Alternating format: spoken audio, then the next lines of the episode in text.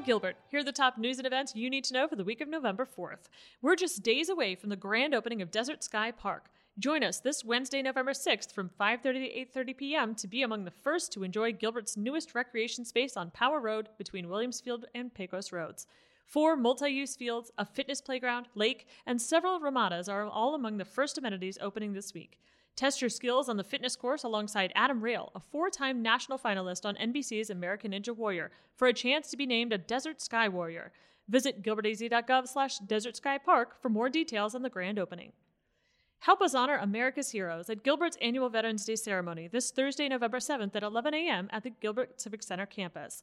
This free event will include a presentation of the colors, live music by local schools, food and refreshments, and remarks from this year's guest speaker, Lieutenant General Jeffrey W. Talley, a retired United States Army general. For more information, head to gilbertaz.gov slash Veterans Day.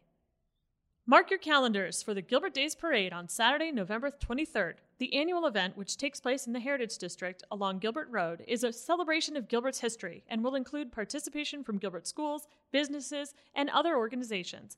For more information on this year's parade, visit gilbertaz.gov slash gilbertdays. Gilbert is part of the global effort to color the world orange this Monday, November 4th.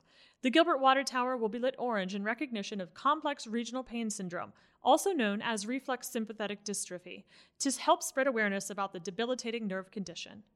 Other events taking place this week include a Planning Commission meeting at 5 p.m. on Wednesday, November 6th, a Town Council Subcommittee meeting at 5:15 p.m. on Thursday, November 7th, followed by a regular Town Council meeting at 6:30 p.m. that same night. Thanks for listening. Get more of the latest news and events on Twitter or Instagram at Gilbert Your Town or on Facebook at Gilbert Town Hall. Have a great week, Gilbert.